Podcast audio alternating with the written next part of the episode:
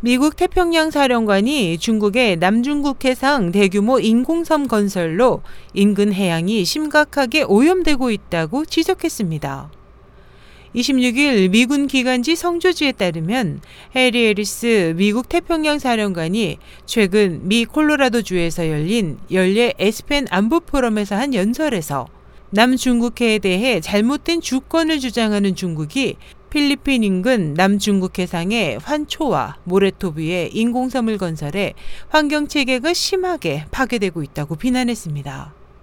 해리스 사령관은 베트남, 말레이시아, 필리핀 및 대만도 지난 45년간 남중국 해상에 간척 작업을 해왔지만 전체 면적은 100에이커에 불과하다. 하지만 중국은 1년 6개월 만에 3,000에이커에 달하는 면적의 간척 사업을 했고 그 과정에서 심각한 환경 파괴가 발생하고 있다고 지적했습니다.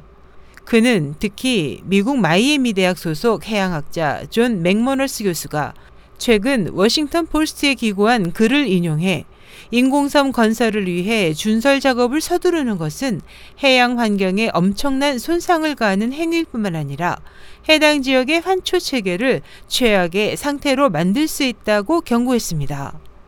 해리스 사령관은 이어 버락 오바마 미 대통령이 태평양상 40만 제곱마일을 해양 보호 구역으로 추가 설정한 상황에서 중국의 이 같은 파괴적인 행위로 태평양의 가장 중요한 환초 체계 중 한 곳이 영원히 사라질 수도 있다고 우려했습니다.